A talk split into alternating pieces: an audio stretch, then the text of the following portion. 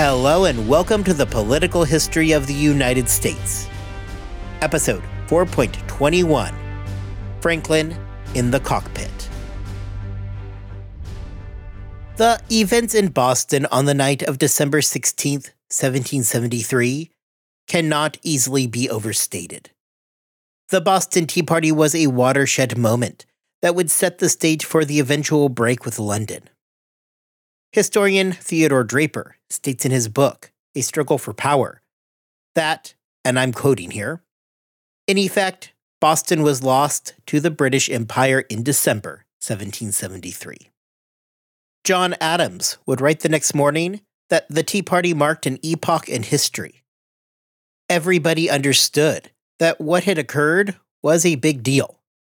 Many understood that it marked a moment that would permanently change the game. The colonists had, over the course of the previous night, advanced the imperial crisis to new, uncharted waters." The destruction of the East India Company tea would not mark the beginning nor the end of anything. By the time the calendar turned to 1774, the imperial crisis was nearly a decade old. Nor was it really the end of anything. The destruction of the tea marked a single event in a single colony. Throughout the colonies, there was still the question of what to do with the tea as it came in. During our last episode, we had talked about the tea that had been left to rot in storage in Charleston, South Carolina. We discussed the unfortunate Captain Ayers, who, upon arrival in Pennsylvania, and with knowledge of the destruction of the tea in Boston, was informed about his looming date with tar and feathers should he decide to land. Captain Ayers quickly made a U-turn and left. Even in Massachusetts itself, the events of December 16th did not bring a meaningful conclusion to anything. In fact, there was another tea ship heading towards Boston that December. However, it was severely damaged off of Cape Cod prior to landing. The news of that ship, the William, running aground along Cape Cod, ironically arrived in the colony on December the 16th. Now, unlike the tea actually in Boston Harbor, that was prevented from being unloaded, the crew actually did manage to salvage a good amount of the tea and unload it onto the shore, where it was stored in Provincetown, at the very tip of the Cape. Just like that, albeit unintentionally, the despised tea had landed. By January, 54 chests of tea had been transported to Castle William. In Boston, the ship's captain was dragged before a town meeting to answer for bringing the tea into the colony. The tea remaining back in Cape Cod became fiercely fought after, as everybody debated exactly what they should do with it. Some people wanted to sell the tea legally. Some wanted to essentially sell the tea that had not been subjected to a duty, while others wanted to do nothing at all with the tea. What would follow in the months to come was a, often violent, campaign to recover the tea. All throughout Massachusetts, those who had acquired the tea found themselves the subject of interest for angry crowds, who did not want East India Company tea circulating throughout the colony. Even following the December events in Boston, there was clearly still a market for tea in the city, even East India Company tea. Those who had managed to get their hands on it had little trouble finding buyers. The problem that this hits at is there is still obviously a demand for tea in the colonies. The demand was always going to make enforcing non-importation of tea a difficult, if not outright impossible feat.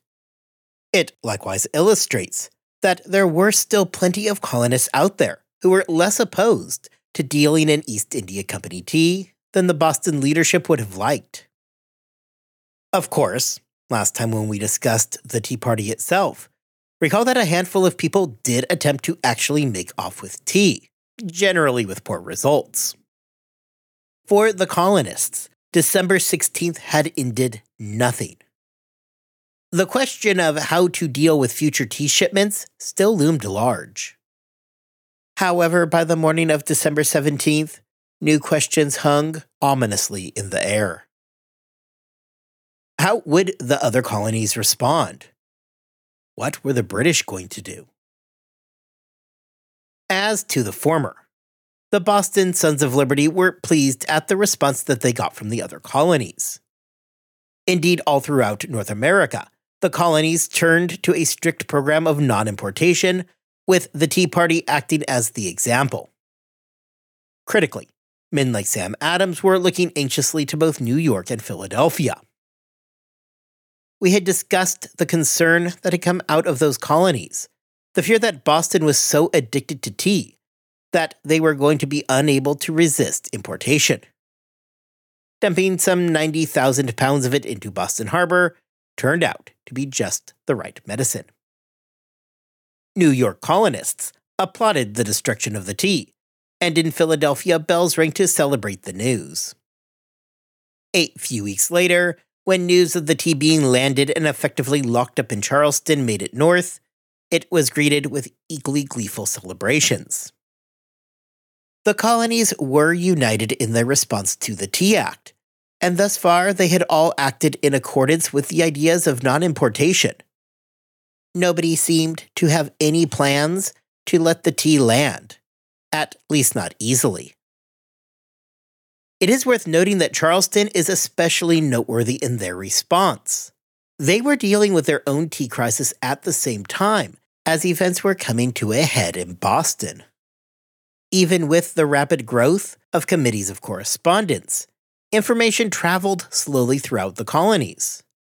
This meant that Charleston and Boston were unaware of the others' actions when they were making their own stands, though they both went about it in radically different ways, Boston through outright destruction and Charleston through allowing the tea to rot in storage. Both groups effectively achieved the same ends. There was a general agreement throughout all of the colonies that the duty could not be paid.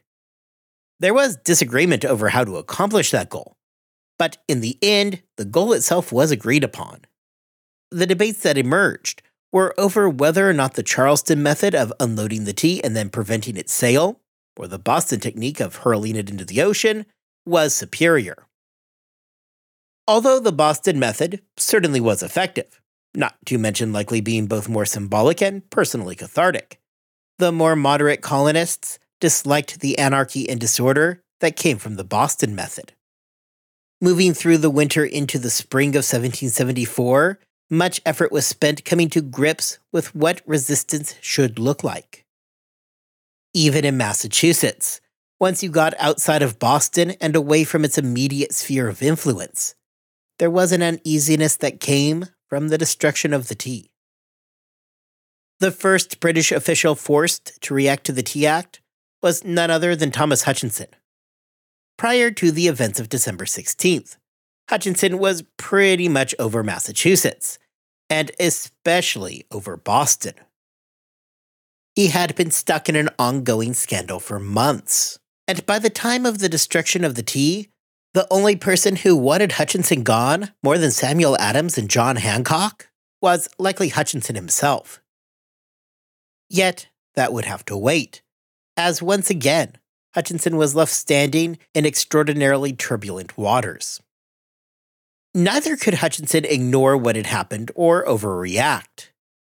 He could not risk looking the other way, which would have landed him in hot water in London, should he call troops in to regain control and protect the East India Company tea. He would risk setting off a second Boston Massacre, or maybe worse. Hutchinson called for his council before the end of December, and after a few failed attempts to get enough together to get a quorum, he managed to have the meeting. Hutchinson ordered that an investigation be held and that those responsible be brought to justice. Of course, Hutchinson was well aware that this was going to be nothing more than a fool's errand. By January 1774, he lacked the requisite power in the colony to actually push forward a prosecution, even if those who had destroyed the tea were well known. By this point, those who had the power to effectively deal with those who had destroyed the tea were decidedly on the side of the Sons of Liberty and the Committee of Correspondence. News of what had happened in Boston first made it to London during the middle part of January 1774. the flow of information actually came from a few sources that all appear to have arrived at right about the same time. The news would initially reach England on January 19th. About a week later, the Polly arrived, after having been turned away from Philadelphia, with Captain Ayers on board. In the coming days and weeks, information continued to pour in, as more and more who had witnessed the events arrived in England, eager to tell their stories. The first substantial reaction in London to the destruction of the tea came on January 29th, so really just a few days after the information had arrived. The man who would catch the full fury of the British government is the guy who had been acting as the Massachusetts agent for several years now, Benjamin Franklin. Now, to fully understand what is about to happen with Franklin, we are going to need to step back for a moment and quickly catch up with everybody's favorite printer. The first thing to understand is that Franklin was completely unaware of what had happened in Boston. He was learning about events at the exact same time that the British government was. Franklin was not a Boston radical and had nothing to do with the destruction of the tea. Likewise, sure, the Polly had gone through his hometown of Philadelphia. However, Franklin had not actually been in that city, nor any of the colonies for that matter, in over 16 years. So, yeah. Franklin had nothing at all to do with the refusal or destruction of any East India Company tea. The problem for Benjamin Franklin is that we are about to have a whole bunch of lines intersect at the exact same moment. Let's turn our attention back a few weeks to episode 4.19. If you will recall, Boston had been a bit slow to react to the Tea Act, as they were caught up in the ongoing battle with Thomas Hutchinson over those leaked letters which had been published during the previous summer. It was from these letters that the colonists inside of Massachusetts demanded Hutchinson's recall. To facilitate this, they sent their demands to their agent, Benjamin Franklin, who was going to need to be the one to get it done. Franklin did as he was told, and agreed to bring forward the petition. However, by this point, the leadership in London was not exactly taking a pro-American stance. They were extremely dismayed by the publication of the Hutchinson letters. More than dismayed, however, they were also very curious exactly how these letters had gotten published. It was obvious that somebody had to have leaked the letters. However, what was not yet known was that the source of the leak was indeed Benjamin Franklin. For months after the publication of the letters, gossip about the source moved throughout Britain. Newspapers were rife with rumor mongering, as fingers were pointed and denials of involvement were thrown around frequently. Franklin had no problem at all with finger pointing, so long as said fingers did not point at him. He had little interest in disrupting the rumor mills, and was more than happy not being blamed for the letters. This plan was all well and good, right up until December 1773. That December, accusations from William Whately were thrown at John Temple. William Whately was the brother of Thomas Whately, the man who Hutchinson had been writing to in the original letters. Thomas had died in 1772. However, his brother William clearly was not enjoying the controversy. John Temple was a minor official who was born in America and had a reputation for being sympathetic towards the colonists. Temple, angry over his sacred honor being besmirched, challenged Whately to a duel. Whately, of course, accepted the challenge. The two men, rather than just simply shooting at each other, decided that a little bit of swashbuckling in Hyde Park was the better way to go. Thus, on December 11th, they spent a few minutes flailing at each other with swords, until Whately decided that he was sufficiently cut up to withdraw. Things, however, do not end here, Whately was not thrilled with the outcome of the duel and began spreading information, essentially accusing Temple of fighting dirty.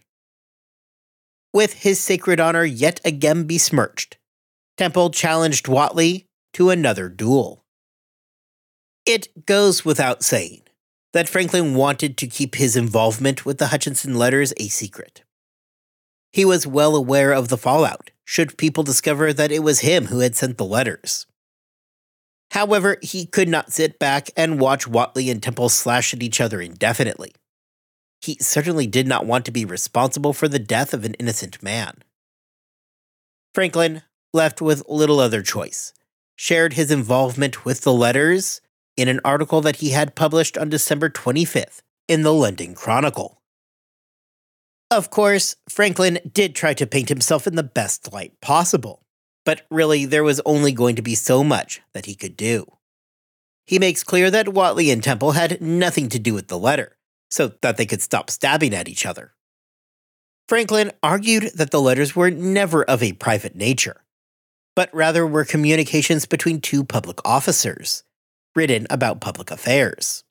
There was nothing private in nature about them. Despite his attempts at justifying the sharing of those letters, nobody was having any of it. What Franklin had no way of knowing is that while all of this is going on in London, across the ocean, the tea crisis was approaching its climax. Look at the dates here. The first duel between Whately and Temple happened on December 11th. The claims of fighting dirty came the following week on December 18th. Franklin published his admission of being the one who had sent the letters on December 25th. Of course, what happened in the middle of all of this is that on December 16th, there was the destruction of the East India Company tea. On January 11th, Franklin was ordered to appear before the Privy Council on his request to have Hutchinson recalled. Everybody, Franklin included, was well aware that nobody was planning to give in to the demands of the colonists on this matter. However, they still planned to have their little bit of theater anyway. Franklin had always been a popular figure in London, and now his involvement with the Hutchinson letters opened the door to attack him, and hopefully knock him down a few pegs. Leading the charge for the Privy Council was the Solicitor General, Alexander Wedderburn. Wedderburn was an exceptionally skilled attorney, and was well known for his skill in the courtroom. None of this was good news for Franklin. In the first few minutes of the hearing, it became abundantly clear that Wedderburn, nor anybody on the Privy Council, was there to talk about firing Governor Hutchinson. Franklin, by sending those letters, had now made himself the personification of the entire ongoing crisis. All of the anger and frustration towards the Boston radicals that had, for nearly a decade now, been nothing but a constant headache for London, was now being directed right at Benjamin Franklin. Wedderburn requested a copy of the letters. After all, it was the entire reason why the Massachusetts colonists wanted Hutchinson gone. Franklin was stuck. Of course, he did not have the originals, because those were now over in the hands of Samuel Adams, an ocean away. Franklin had to admit publicly that it was him who had sent the letters. Seeing as how the Privy Council had lawyered up for the occasion, Franklin decided that the best move would be for him to follow suit. Not that he personally cared all that much about having legal representation. However, Franklin had been ambushed. He had not expected that he was going to be walking into said ambush, led by one of the most powerful attorneys in all of Britain. What Franklin really needed, therefore, more than anything else in that moment, was time. Requesting legal representation afforded him that extra time that he needed. Franklin requested and received 3 additional weeks to prepare for what was coming. The date for the new hearing was reset to January 29th. Let's now take just a moment and allow for all of these separate threads to intersect at the worst possible time for Benjamin Franklin. even by the time of the January 11th hearing. Franklin stood as the personification of the Boston radicals. No matter what he did at this point, by him sharing those letters, he had irreversibly linked himself to the leaders of the resistance back in Boston. But, of course, events had progressed much further than anybody knew by the time that Franklin first appeared on January 11th. The tea had already been thrown into Boston Harbor. In Philadelphia, the Polly had already been told that it was time to leave and head back with their tea still intact. On the 11th, Wedderburn, the Privy Council, Franklin, nor anybody else in London knew about any of this. Unfortunately for Ben Franklin, news of what had happened in Boston started to trickle in about a week before his scheduled appearance. The official report from Thomas Hutchinson reached England on January 27th, just 2 days before Franklin was set to appear. When Franklin had left on the 11th for a chance to retain counsel, he was already sitting in a place where he would be catching a whole lot of ire that had been building for years from the Privy Council. Yet as dire as it had looked on the 11th, by the time that Franklin returned on the 29th, the situation had radically changed. It was looking very bleak for Benjamin Franklin. Franklin was technically heading to a hearing to be heard on his request to remove Andrew Oliver and Thomas Hutchinson. However, as he entered the cockpit, so named because Henry VIII enjoyed hosting cockfights there, it was abundantly clear that nobody had any intention of discussing the removal of either Oliver or Hutchinson. Normally, meetings of the Privy Council were rather dull bureaucratic affairs. They were about as far away from high drama or entertainment as one could get. On this particular day, however, the room was filled. People were expecting a show, and Wedderburn had no plans to disappoint them. Among those who had come to watch were Lord North, Lord Dartmouth, and Lord Hillsborough. Thomas Gage, who was in London on a break, as well as our old friend from the French and Indian War, Jeffrey Amherst, were there as well. John Dunning had been retained by Benjamin Franklin for representation. Dunning, unfortunately, was no Wedderburn. Soft-spoken as the result of an illness, Dunning simply did not have the ability to command a room like Wedderburn did. Dunning did what he could to try and defend Franklin. When the Hutchinson letters were read aloud, Dunning tried to explain that this was a political matter and not a legal matter. However, by this point, nobody really seemed to care. In fact, Dunning's defense of Franklin, and Massachusetts as a whole, really was not the point either. Rather than a hearing where both sides could meaningfully respond, what occurred that day in the cockpit was more of an airing of the grievances than anything else. Wedderburn marched through the entire history of the Massachusetts colony, from 1765 up to the destruction of the tea just weeks earlier. Following his rehashing of the turmoil and tumults of the previous decade, Wedderburn turned to Franklin himself. The attack on Franklin was scathing. For over an hour, Wedderburn, in what has been described as a foul language-laced tirade, eviscerated Franklin, who could do little but stand there and take it. Franklin was blamed for everything that had happened, and was referred to as the prime conductor of everything that had thus occurred during the imperial crisis. Wedderburn argued that Franklin should forever be branded with his actions. Private correspondence was sacred, and Franklin had violated that. As a result, he should forever be shamed from society. From here, Wedderburn turns back to the greater fight in the colonies. Specifically, he makes the point of stating that the unrest was not being caused by innocent farmers, but was instead something being conducted by a much smaller group of conspirators, with Franklin at their head. This is an important distinction to look at for a moment. People in the 18th century loved a good conspiracy, and they saw them everywhere.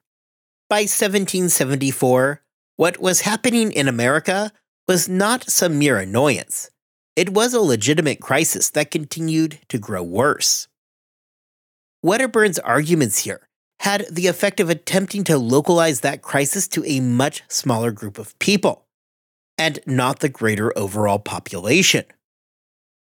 In other words, men like Franklin, Samuel Adams, James Otis, and Patrick Henry were the ringleaders, and were the ones who were making all of the noise. Wedderburn argued that this was not some great movement, but rather was still limited in nature. The argument was that this entire attempt to remove Hutchinson from power was an attempt by the radicals in Massachusetts to seize power for themselves.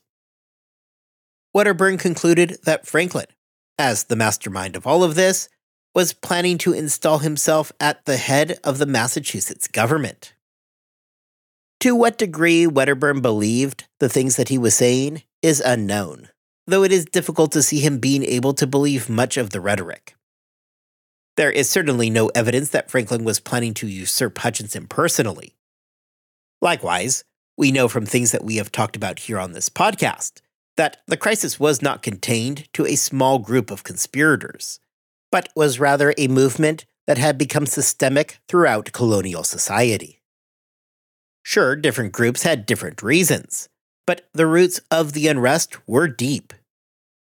As for Franklin being the primary author of the crisis, that seems even harder to believe.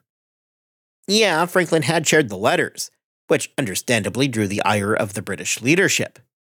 However, other than that, Franklin had not even been to the colonies at any point during the imperial crisis. He had been living in London since the 1750s. Even then, Franklin was not a Samuel Adams or a James Otis.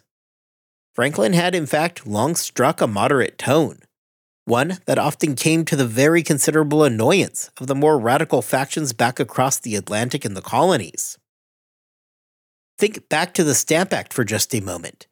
An event where Franklin, at every junction, seemed to be a step behind engaging the reactions back in America. There was little Franklin could do during this, other than sit there and endure it. Wedderburn was not interested in hearing what Franklin had to say, nor was Dunning ever going to be able to mount a meaningful defense. That was never the point of the hearing. The point was that the British were anxious to vent their frustrations over the nearly decade-long crisis, and aimed them directly at Franklin. Reports from the day say that Franklin sat there and showed nothing in the way of emotion or really any kind of reaction to the dressing down at all. After Wedderburn had finished, Franklin remained silent, not interested in dignifying Wedderburn with a response, nor inviting further attacks from him. Perhaps the least surprising part of the entire hearing came at the conclusion, when the petition to remove Hutchinson and Oliver was emphatically rejected. Another blow would come 2 days later when Franklin was removed as the postmaster for the colonies. Franklin was incensed about this. While he kept his personal feelings to himself, Franklin focused on the political rebuke, arguing that refusing to hear the colonial grievances made hope of reconciliation between America and the mother country unlikely. Franklin wrote to his son William on February 2nd.